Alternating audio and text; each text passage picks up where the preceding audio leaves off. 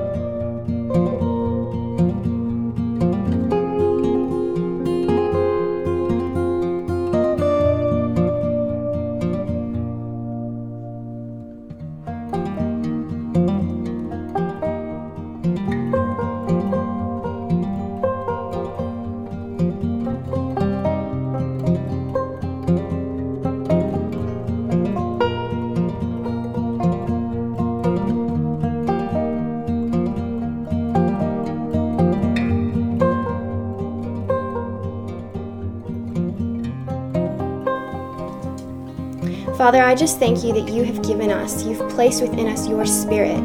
God, and I pray that as we go into workplaces, in our communities and environments, God, that you would just pour your spirit out unto the, into all the people that are around us, God. I thank you that you have made us salt and light into the earth, God. And I pray that people around us would notice a difference in us, and that's not because of us, God, that is because of you, because of your beautiful Son.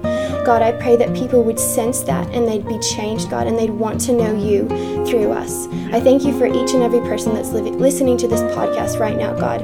I pray that you would empower them with your spirit and give them a fresh anointing to touch the world around them. God, I thank you again for your spirit that's going to enable us and give us supernatural strength to touch those around us.